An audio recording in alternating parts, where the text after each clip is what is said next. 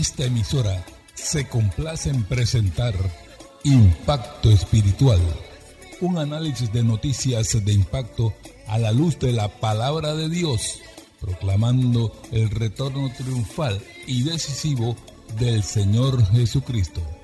Y ya con ustedes, su hermano el evangelista y comentarista profético, Rogelio Cooper. ¿Qué tal, amigos? Bienvenidos nuevamente en este día feliz a otra presentación de su programa Impacto Espiritual. Y el once de noviembre del dos mil veintiuno, a sus ochenta y cinco años de edad, falleció el último presidente de la era del apartheid racista en Sudáfrica, el presidente Frederick W. de Klerk.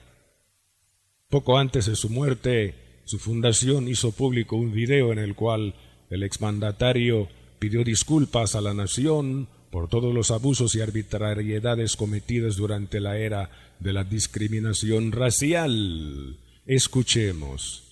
This is my last message.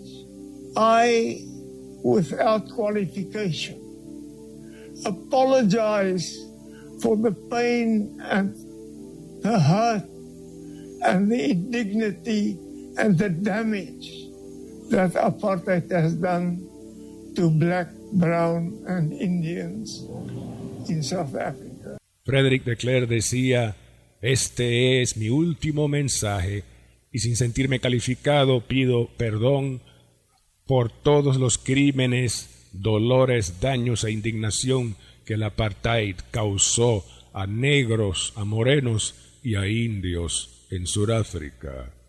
De Klerk agregó: Since the early eighties, my views changed completely.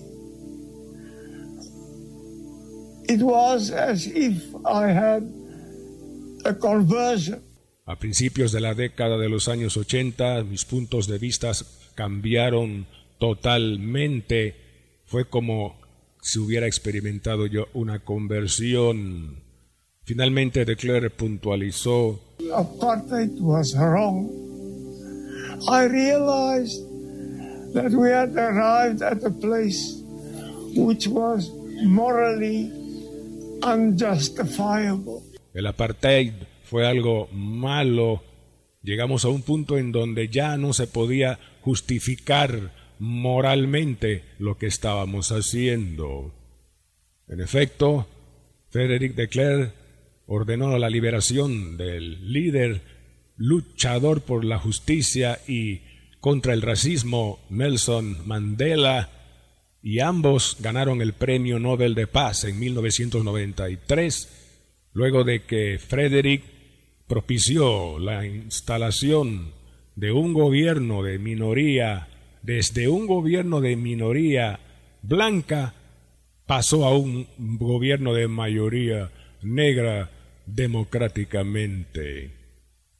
Amables oyentes, Frederick W. de Klerk, a sus ochenta y cinco años de edad, antes de morir, tuvo un privilegio que pocas personas tienen antes de morir, y es de pedir disculpas o perdón a todos aquellos que han agraviado durante su vida.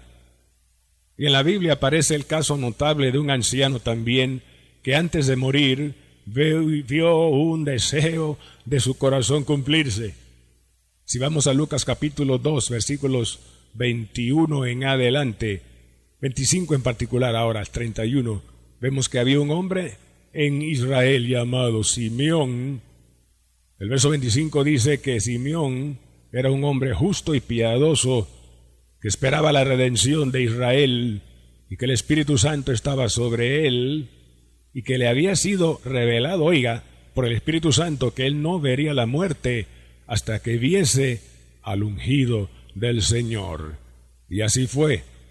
Movido por el Espíritu Santo fue al templo en Jerusalén, y unos días atrás, exactamente ocho días después del nacimiento de ese bello niño Jesús, acostado en un pesebre, ocho días después su padre, según se creía José, y su madre María los circuncidaron y unos cuantos días después se dirigieron de Belén a Jerusalén para cumplir con la ley de Moisés en cuanto al rito de la purificación y para presentar al niño al Señor.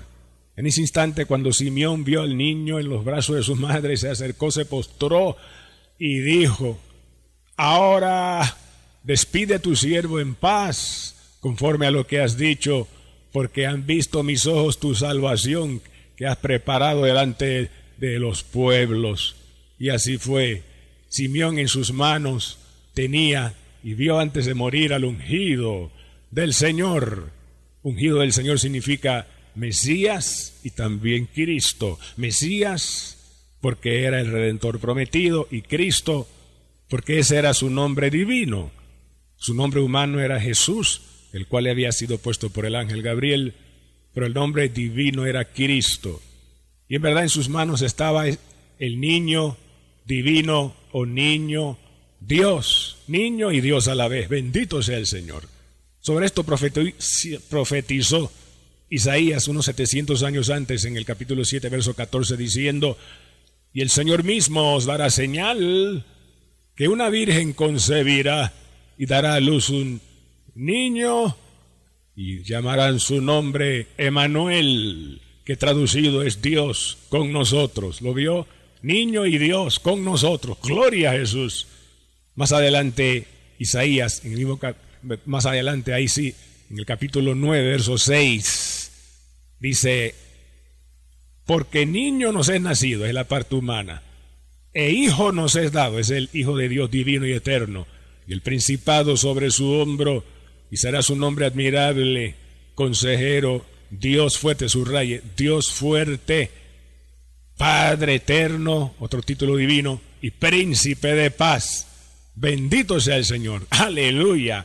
Jesús como niño tuvo principio, pero como Dios fuerte no tuvo principio. De esto habló el profeta Miqueas cuando profetizó por el Espíritu Santo con precisión la ciudad en donde nacería Yeshua, Yeshua Hamashiach, el Mesías, Cristo, diciendo: pero tú, Belén Efrata, pequeña para estar entre las familias de Judá, de ti me saldrá el que será Señor en Israel, cuyas salidas son desde el principio de los días de la eternidad.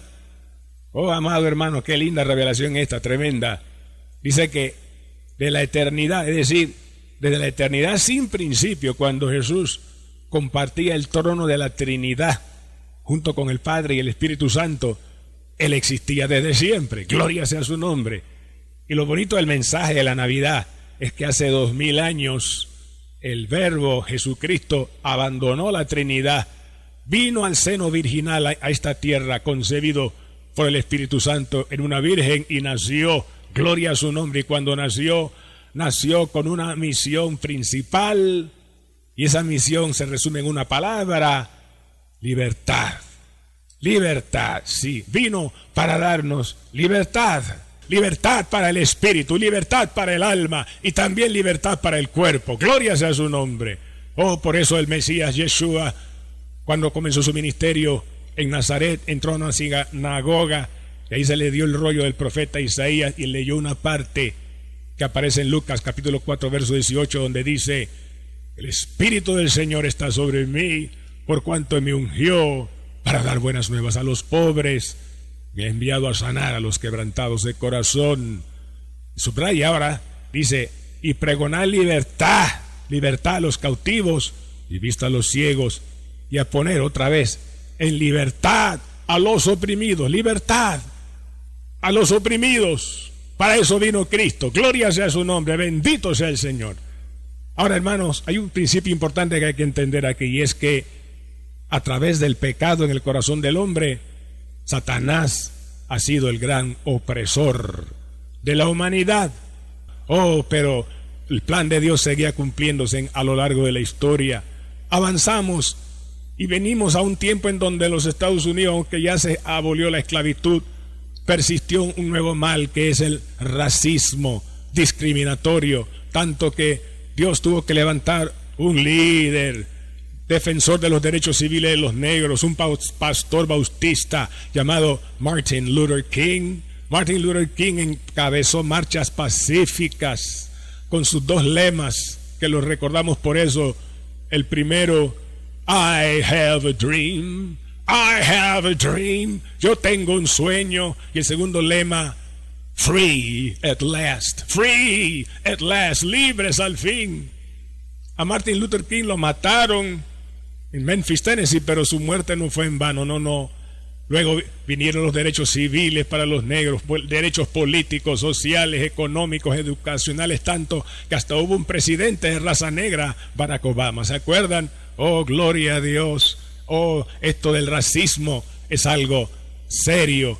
Y qué lindo es cuando el hombre conoce a Cristo y es libre de este flagelo llamado racismo. Amigos, si usted es racista, acepte a Cristo, venga a Cristo hoy y sálvese de esa cosa tan fea que es el, el racismo, que odia, la, el, la xenofobia, odiar a otros por el color de su piel. No haga eso. Venga a Cristo, que ama a todos, negros, blancos, amarillos, chinos, blancos, indios, lo que sea. Ah, él ama a la humanidad y por ella dio su vida. Dale tú entonces tu vida, amigo, no sea más racista. Cristo te ama y quiere salvarte. Ahora usted dirá, hermano Cooper, pastor, yo no soy racista. Bueno, me alegro que así sea, que no lo es, pero usted tiene otro problema. El problema que tiene el resto de la humanidad, y es el problema de me da la gana. Es decir, yo hago lo que me da la gana. Amigo, usted puede tener libre albedrío, pero libre albedrío no es sinónimo de libertad. No, no, no. Porque usted bien puede hacer lo que le da la gana, pero al hacer lo que le da la gana, se hace daño a usted mismo y a los demás. Unos ejemplos, por ejemplo, usted hace lo que le da la gana y comete y vive en adulterio. Usted le hace daño no solo a su vida y a su matrimonio, sino le hace daño al matrimonio de otros. ¿Sí? Y al final los hijos sufren el daño con la consecuencia terrible del divorcio y la separación de sus padres. ¿Lo vio? Usted hace lo que le da la gana con la fornicación. Tiene relaciones sexuales fuera del matrimonio. Picaflor, promiscuidad sexual. Se está haciendo daño a la larga. Conseguirá una enfermedad venérea o se acostará con alguien que tiene el virus del SIDA y morirá pronto. Mire, peligroso. Usted hace lo que le da la gana. Dos paquetes de cigarrillo al día se fuma. Bebe cerveza, toma licor, se emborracha o consume drogas. Y lo que usted hace ahí es dañar su salud, acortar sus días sobre la tierra y apresurar su rumbo a la tumba. Ahora usted dirá, pastor Cooper, yo no soy ni adúltero, ni fornicario, ni fumo, ni bebo, ni ando en droga. Qué bueno que no hace esas cosas. Usted se cree bueno porque es moralista, dice, no le hago mal a nadie. Pero en su corazón usted tiene malos sentimientos. Usted siente envidia de otros, tiene celos de otros, un odio, rencor, resentimiento contra otras personas. Si le hacen un agravio, usted no puede perdonar, no puede perdonar. El que me hace me la paga. O tiene a su vez malos pensamientos que salen del corazón sucio, palabras obscenas, pensamientos impuros. ¿Se da cuenta? El problema, amigo, no es que lo, lo que hacemos, sino lo que somos. Somos pecadores por naturaleza, inclinados al mal, pues en la misma mente se peca con malos pensamientos. Aleluya, esto es serio. No se escude usted en la moralidad cuando hay pecados en su corazón, pensamientos que usted no se atrevería a decírselo a nadie, terribles. Como los judíos en el capítulo ocho de Juan, que no querían aceptar a Yeshua Hamashiach, el Mesías, y le dijeron en el verso treinta y tres, bendito sea Dios, nosotros no hemos sido esclavos de nadie, como dice mucho hoy día. Mas ¿qué le dio Cristo? Verso treinta y cuatro, de cierto os digo que el que hace pecado, esclavo es del pecado. Verso treinta y seis, y si el Hijo os libertare, seréis verdaderamente libres. Si el Hijo te libertare, amigo, serás tú verdaderamente libre. Gloria al Señor. Ahora, escúchalo, la libertad que Dios en su programa ha dado a la humanidad, una libertad que tiene tres tiempos: pasado, presente y futuro. Veamos el pasado. Colosenses dos catorce dice ahí, anulando el acta de decretos que nos era contraria, que estaba contra nosotros, quitándola de en medio y clavándola en la cruz. ¿Qué significa esta acta de decreto? Bueno, amigos, toda la larga lista de pecados de la humanidad, millones de pecados, de millones de pecadores ahí. Cuando Cristo moría en la cruz, la cargó. Es como si Él te dijera a ti, todos los pecados que tú has cometido, cometerás, están en esta lista. Yo pagué un precio por cada uno de ellos, sufrí el castigo por todos y cada uno de tus pecados, para que tú no tengas que ser castigado eternamente en el infierno o lago de fuego. Yo, yo llevé ese castigo y lo sufrí para salvarte. Oh, gloria a Dios. ¿Cómo no darle el corazón a un Cristo que te amó así, que llevó tanta maldad, las nuestras, sobre sí? ¡Aleluya! ¿Y cómo se quita esa culpa? ¿Qué hizo Dios en el pasado para quitarla? Bueno, no, esa culpa no solo había que sufrir el castigo Cristo, pero tenía que limpiarla. ¿Y cómo la limpió? ¿Qué dice Efesios capítulo uno? En quien tenemos redención por su sangre, el perdón de pecados según la riqueza de su gracia. Es la sangre de Jesús que nos limpia la culpa, que borra la mancha del pecado y nos salva el alma para la eternidad. Bendito sea Jehová. Amigo, recibe a Cristo hoy antes que termine este día. En tu cuarto, en tu recámara, dile: Cristo, perdona mis pecados, lávame con tu sangre, salva mi alma, abro mi corazón, te recibo como mi Salvador personal y Señor. Haz esa oración de corazón y el Señor te salvará por ahora y por toda la eternidad, para que vayas a vivir en el cielo con Él para siempre. Pero apresúrate y dale tu corazón, ya que el tiempo se acaba. Oh, aleluya. Si haces eso, vas a experimentar lo que todos los creyentes experimentamos todos los días desde que aceptamos a Cristo: el aspecto presente de la liberación de Dios, y que está de acuerdo a Romanos, donde dice: porque la ley del Espíritu de vida en Cristo Jesús me ha librado de la ley del pecado y de la muerte. ¿Qué significa eso? Mira, la fuerza de gravedad es una realidad. Atrae los cuerpos hacia el centro de la tierra. Todo, usted puede caminar y las bolas que en su mano se caen por la fuerza de gravedad. Pero ¿por qué existe lo que se llama el vuelo, la aviación? Bueno, porque hay una fuerza superior a la fuerza de la gravedad, la fuerza del viento, que cuando impacta sobre las alas, aleluya, por la ley de la aerodinámica, eso hace que las aves y los aviones puedan volar.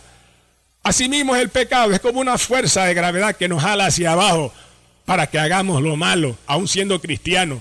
Pero cuando, aleluya, el cristiano ora, dobla rodilla y se llena del Espíritu Santo, entonces Eh, levanta vuelo y la fuerza de gravedad del pecado no lo domina, porque hay una fuerza superior, la fuerza del Espíritu, las alas del Espíritu, la ley del Espíritu de vida en Cristo, que nos levanta, aleluya, para que estemos arriba en las alturas de la fe y de la santidad, para vivir como a Dios le agrada y para no caer en tentación. Por eso ora cada día, amigos, hermanos, ahora que eres cristiano, llénate del Espíritu Santo para que, aleluya, estés arriba por la ley del Espíritu de vida y no atraído abajo por la ley de la gravedad del pecado. Gloria a Dios. Solo así podremos vivir en santidad y agradar a Dios hasta que suene la trompeta del retorno de Jesús, que está cerca. Aleluya. Y eso nos lleva al tercer punto de la libertad que Dios nos ofrece, y a futuro, cuando estos cuerpos, hermanos, sean transformados y ya no tengamos naturaleza caída, pecaminosa, que atraiga hacia abajo. No, esta naturaleza pecaminosa que heredamos de Adán será erradicada totalmente, aleluya, cuando se cumpla oh, Romanos ocho, veintidós y veintitrés, que dice: y no solo ella, la naturaleza, gime, sino nosotros mismos, que tenemos las primicias del Espíritu, nosotros también gemimos dentro de nosotros mismos, esperando la adopción, la redención de nuestro cuerpo. Aleluya, la redención de nuestro cuerpo. Recuerdan ustedes, al inicio del mensaje mencionamos a Simeón, allá ese anciano en Lucas capítulo dos, que le fue revelado por el Espíritu Santo que no vería la muerte hasta que viera al ungido del Señor. ¿Recuerdan eso? Bueno, hace un mes exactamente nos llamó una oyente después del programa. Me compartió varios testimonios, pero el que más me impactó fue que me dijo: hermano Cooper, yo soy una anciana de ochenta y cuatro años, no recuerdo si fue en una visión o en oración que el Señor me lo reveló, pero el Señor me reveló, dice la hermana, que yo no iba a ver la muerte. Dije: wow. Hermanos, y allá en Lucas capítulo dos, versos treinta y seis y treinta y siete, aparece el caso de una mujer anciana de edad avanzada llamada Ana, la profetisa, hija de Fanuel, de la tribu de Aser, que dice que esta mujer servía al Señor en el templo noche y día con ayunos y oraciones. Y dice que ella había sido viuda hacía ochenta y cuatro años, y ochenta y cuatro años es la edad de esta hermana que me llamó diciendo que el Señor le reveló que ella no iba a ver la muerte. Oh, mi alma te alaba, Padre. Quiere decir que el rapto de la iglesia, hermano, aleluya, los creyentes que estén vivos para ese sonar de la trompeta, está cerca, cerca, más cerca de lo que muchos piensan. Cristo está a las puertas, Cristo viene pronto por su iglesia, aleluya. Prepárate, hermano, Cristo está a las puertas, aleluya, gloria a Dios. Y Camán salaba la cotorri y le mensaje. Oh, hermanos, yo no estoy a, apoyando esta aseveración que hago en la revelación subjetiva que tuvo esta hermana. No, no, no. Estoy apoyando esta revelación o esta aseveración en la revelación objetiva de la palabra de Dios. Porque bien lo dice según de Pedro uno diecinueve, tenemos la palabra profética más segura, a la cual hacéis bien en estar atentos como una antorcha que alumbra en lugar oscuro. Hoy esa palabra profética más segura, hermanos, nos asegura en primera de Corintios quince, cincuenta y uno al cincuenta y dos, diciendo, he aquí, dice Pablo, os digo un misterio, no todos dormiremos, es decir, no todos moriremos, sino que todos seremos transformados en un momento, en un abrir y cerrar de ojos, a la final trompeta, porque se tocará la trompeta y los muertos serán resucitados incorruptibles, los muertos en Cristo, claro, y nosotros seremos transformados. Y ustedes son, nosotros seremos transformados. Alabado sea Dios. Tú serás transformado, hermano. Yo seré transformado, hermano. Estamos esperando el rapto en vida, en vida. Bendito sea Jesús. Hoy concluyo con esto, hermanos. Ese gran expositor de la palabra de Dios, Jay Campbell Morgan, dijo en una ocasión, yo no puedo evitar acostarme cada noche sin pensar que no voy a amanecer en mi cama, porque puede ser que mientras duerma Cristo venga y me arrebate de la cama para ascender a recibirle en las nubes de gloria en el rapto. Hoy oh, así es, cada noche que tú te acuestes, hermano, acuéstate con esa expectativa. Cristo puede venir por mí y arrebatarme antes de que despierte en la mañana. O cuando salga de tu casa, dice, Cristo puede venir en mis actividades del día, a donde esté, en la calle, aleluya, en cualquier momento. Ese sonar de la trompeta será una realidad y volaremos de aquí, hermano. Mantengamos esa expectativa cada momento, agradando al Señor, viviendo en santidad, hablando y testificando a los perdidos de el amor de Cristo, para que también algunos más se salven y estemos a la expectativa, pues Él dijo en Lucas doce cuarenta, vosotros pues también estad preparados, porque a la hora que no pensáis, el Hijo del Hombre vendrá. Bendito sea Jehová. Triste, muy triste estaba mi corazón, lloraba, hazme libre, Señor. Triste, muy triste estaba mi corazón, lloraba, hazme libre, Señor. Libre, tú me hiciste libre.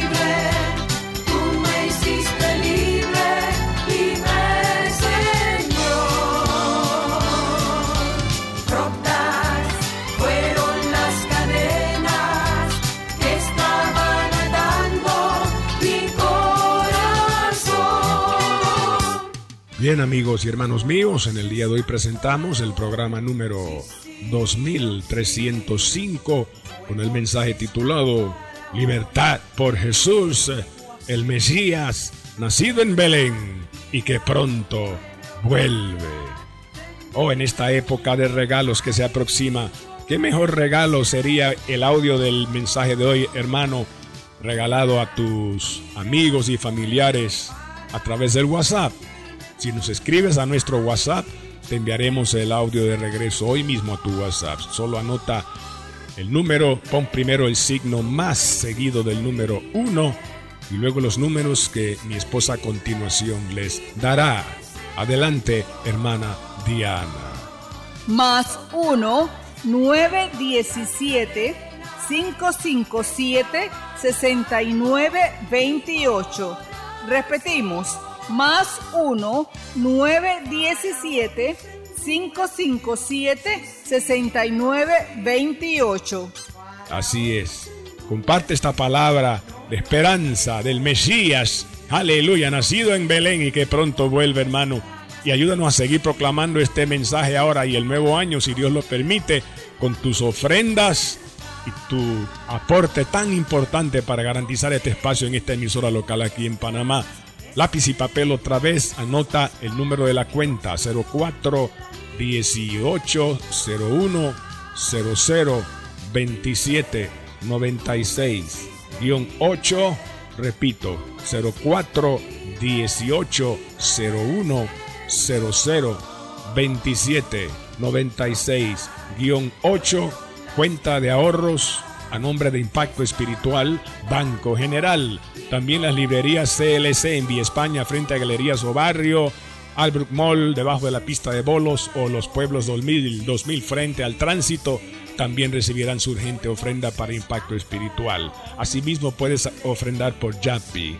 Para mayor información, entra a nuestra página en internet a la doble u doble u doble u punto impacto espiritual punto net y ahí está toda la información que usted necesita.